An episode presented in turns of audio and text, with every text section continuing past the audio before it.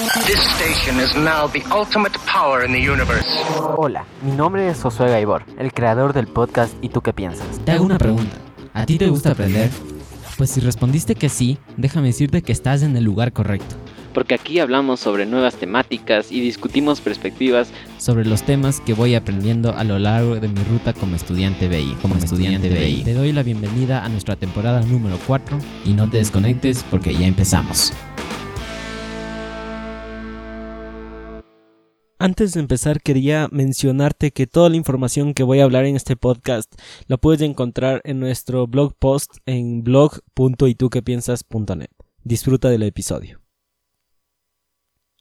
Hola a todos, eh, sean bienvenidos a un nuevo podcast. El día de hoy vamos a hablar sobre la ciberseguridad.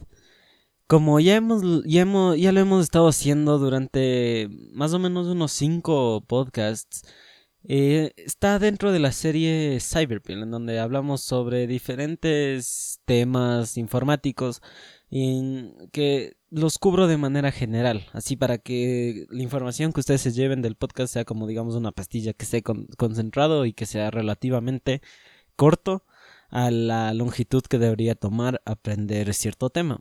Así que el día de hoy he decidido enfocarme completamente en la ciberseguridad. Es decir, hemos hablado sobre ataques de phishing, privacidad, eh, protección anti-ransomware, etcétera, etcétera. Pero no nos hemos enfocado en analizar la ciberseguridad desde su trasfondo. ¿A qué me refiero? Analizarla desde sus estándares, desde qué llega a comprender, en qué engloba, qué, qué, qué, significa en nuestra vida cotidiana. Así que, para empezar, vamos a dar un concepto general, así de, de, lo que capaz ustedes ya comprendían de la ciberseguridad o de lo que... Un concepto resumido. La ciberseguridad consiste en defender, obviamente, cibernéticamente, a los ordenadores, los servidores, los, los dispositivos móviles, los sistemas electrónicos, las redes y los datos de los ataques malintencionados, por así decirlos. Es decir, los especialistas en ciberseguridad, eh, su puesto o su profesión se encarga en evitar que los usuarios que controlan los ordenadores, los servidores, los dispositivos móviles, etc., caigan en los ataques malintencionados. Así también la ciberseguridad no solo se trata de defensa, como ya lo han de ver comprendido en este primer segmento. También se conoce a la ciberseguridad como la información electrónica. Es decir, la, la, ciberseguridad se aplica a diversos contextos. Por ejemplo, desde una empresa como Google hasta una empresa como Movistar, por así decirlo, para que hagan esa relación. Es decir, a un nivel enterprise o a un nivel personal, único o de un individuo. La ciberseguridad, como les mencioné, no solo se trata de defensa, también llega a involucrar en la mayoría de sus casos el concepto de ataque. ¿A qué me refiero con esto? Lo que hacen algunos analistas de ciberseguridad es, bueno, yo voy a tu empresa, hago algunos eh, análisis de pentesting, veo que, cuáles son los agujeros en, en tu sistema de red informática de tu empresa por la cual los hackers podrían infiltrarse y robar tu información. Y en base a eso, yo cojo esa información, te la doy a ti y la solución. Con esto en mente, introducimos al segundo segmento de este podcast, que nos habla cómo empezó la ciberseguridad. Bueno, ya sabemos que es la ciberseguridad, que no solo es defensa, también en algunos casos es ataque.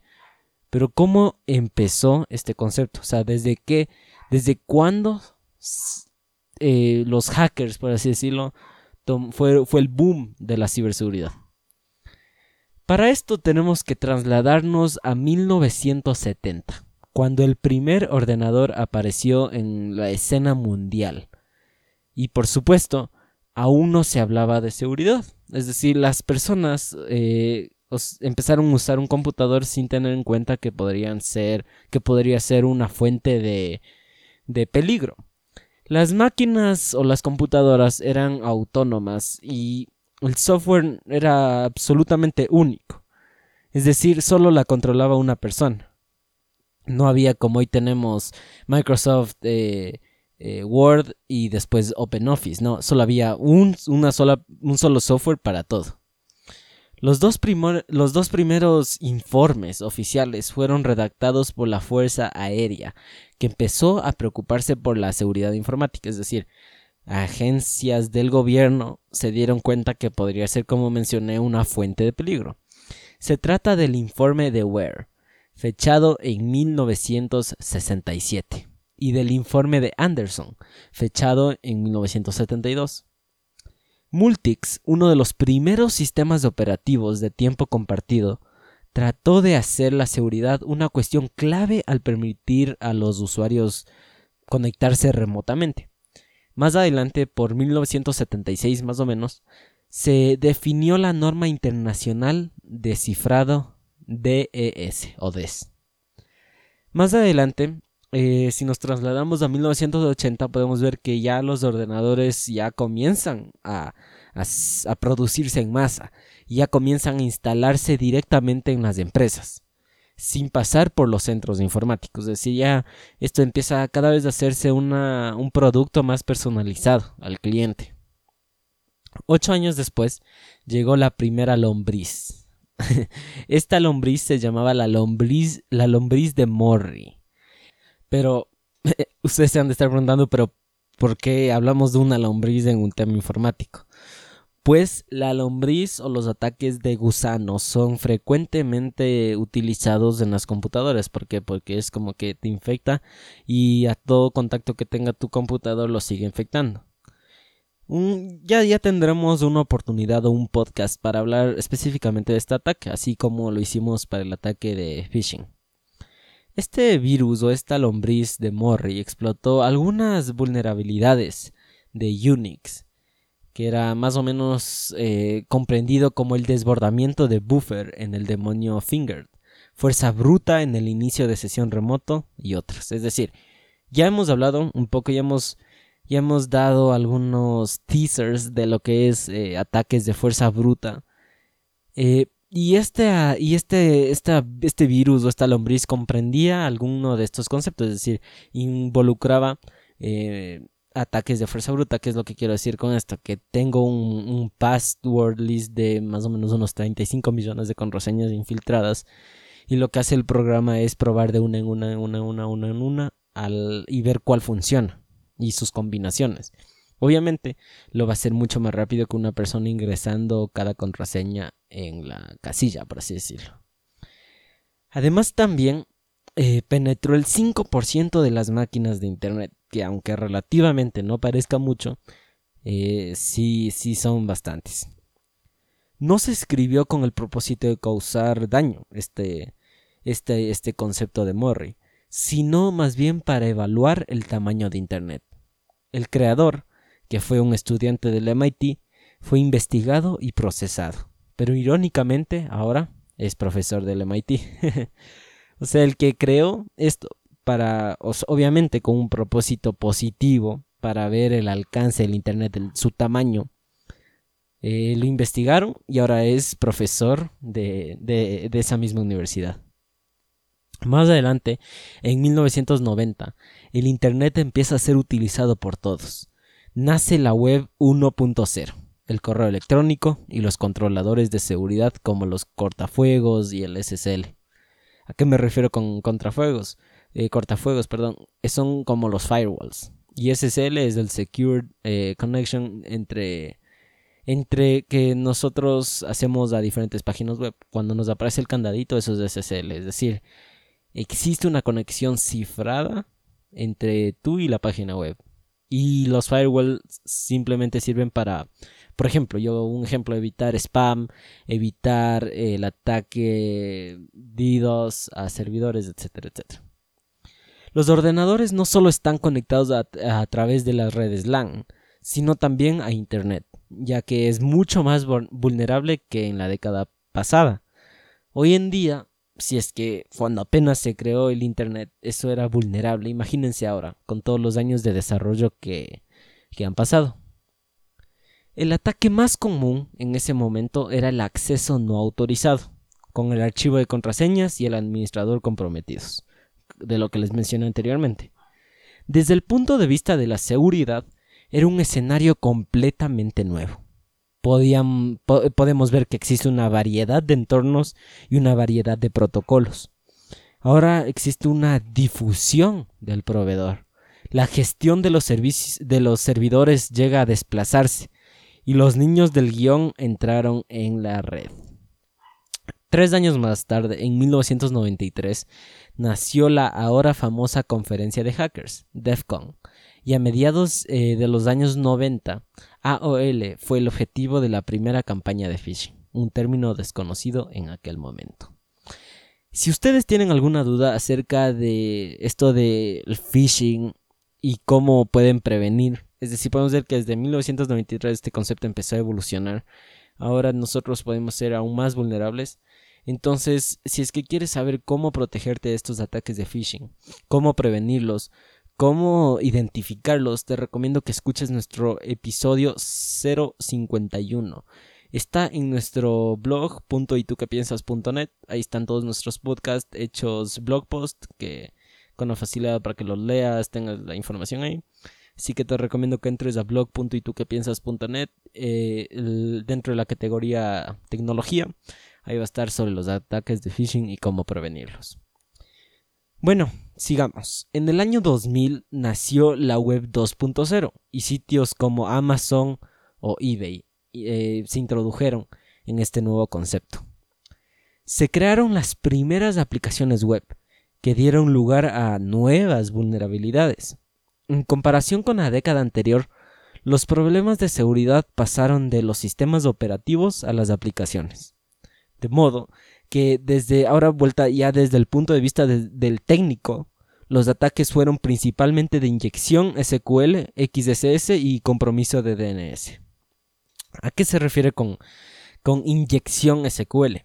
Como sabemos, todas las páginas web necesitan bases de datos para poder funcionar. Es decir, más que nada las páginas web dinámicas, que eh, ya estaremos hablando en otro podcast. La diferencia entre una página web estática que una dinámica. Bueno, las dinámicas, su concepto viene de, eh, de permitir que el usuario inicie sesión, crea una cuenta, es decir, interactúe con la plataforma. Para esto, necesita una base de datos para almacenar la contraseña, el usuario, el correo de, de, de, los, de las personas que utilizan esta página web dinámica. Para eso, inyección SQL lo que quiere decir es utilizar el mismo código de la base de datos para extraer información de los usuarios. Así también como el compromiso de DNS, que es vuelta el sistema que provee de hosting a estas plataformas web dinámicas. Uno de los ataques más famosos fue un gusano que afectó a MySpace. Ustedes conocen la famosa plataforma MySpace, o bueno, que era famosa, eh, que es más o menos como Facebook. Entonces, este fue creado, este gusano de ataque fue creado por un usuario que quería más y más amigos. Y el código malicioso fue inyectado en el servidor y se autorreplicó. Ese es el concepto de, de los ataques de gusano que una vez que se inyectan al servidor por SQL, se autorreplican. Así pues, él, él pudo crear miles y miles de amigos. Pero obviamente, desgraciadamente para él, el guion tenía errores y no se podía detener. Para los que querían ver el código, se puede encontrar aquí. Es decir, en la página web, en blog y tú que piensas eh, van a poder encontrar el blog de de este podcast, así que ahí van a poder encontrar toda la información respecto a ese código.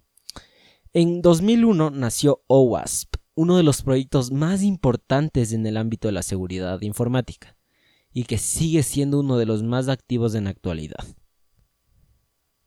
Bueno, entonces, desde aquí hemos eh, visto toda la trascendencia de la ciberseguridad y cómo ha ido cambiando y transformándose en el tiempo. Primero podemos ver la introducción de servidores, después los ataques de gusano y después cómo se implementó OWASP como una agencia, por así decirlo, una comunidad de ciberseguridad. Entonces, una vez que ya hemos culminado con el segmento 2 de cómo empezó la ciberseguridad, les invito a unirse al segmento 3, que es cómo protegerse de un ciberataque. Ahora que ya sabemos la teoría, ya sabemos de dónde viene, cómo empezó los ataques de hacking, ahora vamos a entender cómo nos podemos proteger de estos ataques. La gran pregunta es, ¿qué deben hacer las empresas y nosotros, los usuarios, para protegernos de las ciberamenazas? Pues a continuación te voy a dar mm, eh, mis principales consejos de ciberseguridad. El primero es uno de los más obvios y uno de los que mm, de igual manera casi nadie hace. Tienes que actualizar tu software y tu sistema operativo, si es que aplica, ya que al actualizar esto te permite aprovechar los últimos parches de seguridad. Lo que pasa con esto es que, digamos, eh, un ejemplo, un ejemplo, yo estoy con Windows 10.0. Entonces alguien logró identificar un, un agujero o, un, o logró infiltrarse a este sistema operativo y encontró una falla, en pocas palabras, de seguridad. Lo que hace es reportar a Microsoft para que arregle esta falla y entonces Microsoft dice, ah, sí, es cierto, es un error, bueno, corregimos, lanzamos la actualización de Windows 10.1. Yo como usuario he escuchado varias veces que actualizar la computadora le hace lenta, que yo que sé, actualizarla, no sé, no sé, te daña los archivos, etcétera, etcétera. Entonces no actualizo mi sistema operativo. Mientras la mayoría ya tiene Windows 10.1, yo me quedé con Windows 10.0. Ahora los hackers están buscando específicamente mi tipo de ordenadores para poder infiltrar su virus. Entonces eres mucho más vulnerable a, a, a ese tipo de bug. Entonces por eso es que en cada actualización del sistema operativo incluyen nuevos parches de seguridad para como que seguirle completando, seguirle haciendo más sólido a, lo que una vez se, se estructuró. En segundo lugar, tienes que utilizar un software antivirus. Las soluciones de seguridad que yo personalmente utilizo es Kaspersky Total Security. Este, en este caso, este antivirus me encanta porque puede, puede detectar y eliminar las amenazas de una manera muy sencilla la interfaz de usuario es muy intuitiva y el software se debe actualizar regularmente para garantizar el máximo nivel de protección. Entonces yo lo recomiendo Kaspersky para una solución pagada o en el podcast que hablé el anterior del episodio, del episodio de phishing también recomiendo Avira que es otro gratuito. En tercer lugar tienes que utilizar contraseñas complejas. Tienes que asegurarte de utilizar contraseñas que sean en, palabras simples, difíciles de adivinar. No tienes que abrir los archivos adjuntos de correos electrónicos de, de personas desconocidas o de sitios web incluso que podrían estar infectados. Entonces no tienes que hacer clic en los enlaces de correos electrónicos o en sitios web eh, de una forma, ya que este, este medio llega a ser una de las formas más habituales de, de propagar ransomware o programas maliciosos, que es también una de las recomendaciones que di en el anterior podcast. Así que asegúrate de que mientras más difíciles sean tus contraseñas, si es que el atacante decide y tiene tiempo de utilizar eh, un ataque de fuerza bruta, pues le tomará uno mucho más tiempo y dos será menos probable que continúe con el ataque. Eh, eh, en cuarto lugar, también tienes que utilizar y evitar utilizar, mejor dicho, redes Wi-Fi no seguras en espacios públicos. Las redes públicas exponen a los dispositivos a ataques man in the middle. Este es uno de los ataques, uno de mis ataques favoritos, ya que es uno de los más interesantes. Nosotros a veces vamos al mall, vamos al aeropuerto, vamos ahí al Starbucks de la esquina, vamos ahí al Juan Valdés, a las hamburguesas y preguntamos si es que tiene wifi. Si es que nos dice claro que sí es público, es, o sea, es gratuito, conéctese nomás y no nos dan ninguna contraseña, pues es una red flag, por así decirlo, de no evitar conectarse. ¿Por qué? Porque aquí existe uno de los ataques de igual manera más comunes en lugares públicos que se llama Man in the Middle. Lo que hacen es, mediante, se unen a esta red pública, se infiltran obviamente tus IP eh, de tu conexión y lo que hace este, este ataque es ponerse en la mitad, entre, entre tú y el router. Es decir, cada vez que tú envíes una petición, yo que sé, investigas en Google, abres un video, envías un mensaje, cada uno de esos es una petición que, pasa, que tienen que pasar por el router para poder funcionar. Entonces, como van hacia el router, eh, la persona en la mitad de eso, o el dispositivo en la mitad de esa comunicación, puede obviamente recibir todas las comunicaciones que tú realizas y todas las navegaciones, etcétera, etcétera. Entonces este es uno de los ataques que se podrían evitar siempre y cuando tú no accedas a redes Wi-Fi públicas. Así también existe uno de los videos que a mí también me gustaron que es de Chuck Network eh, o Network Chuck como lo quieran decir, que él utiliza una Raspberry Pi para que sea su eh, VPN activa a donde quiera que vaya. Como sabemos las Raspberry Pi son bien compactas, chiquitas y la puedes llevar a cualquier lugar y estas actúan como VPN para que sea tu filtro de seguridad. Así que ahí va otra recomendación. Bueno, esto ha sido los tres segmentos del día de hoy y para este podcast eh, hablamos, eh, como para resumir un poco, hablamos sobre eh, la ciberseguridad, cómo empezó la ciberseguridad y cómo protegerse ante un ciberataque. No te olvides de revisar nuestro blog en blog.ituquepiensas.net Ahí vas a encontrar mucha más información, todas nuestras categorías que, hemos grabado. Así también va a haber un blog post para este podcast con todos los recursos necesarios. Así que te invito a que, a que nos visites, es completamente gratis. Y nos vemos en el próximo podcast. Muchas gracias.